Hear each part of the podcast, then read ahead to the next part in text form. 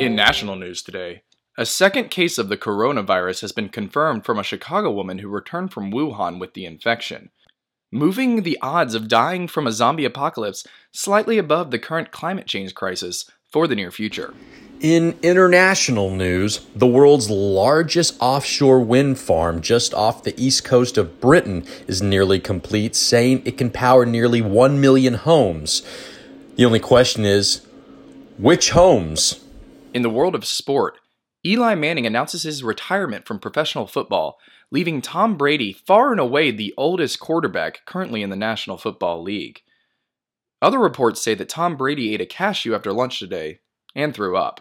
It's currently 30 degrees in Lincoln, Nebraska today, with a 0% chance of precipitation.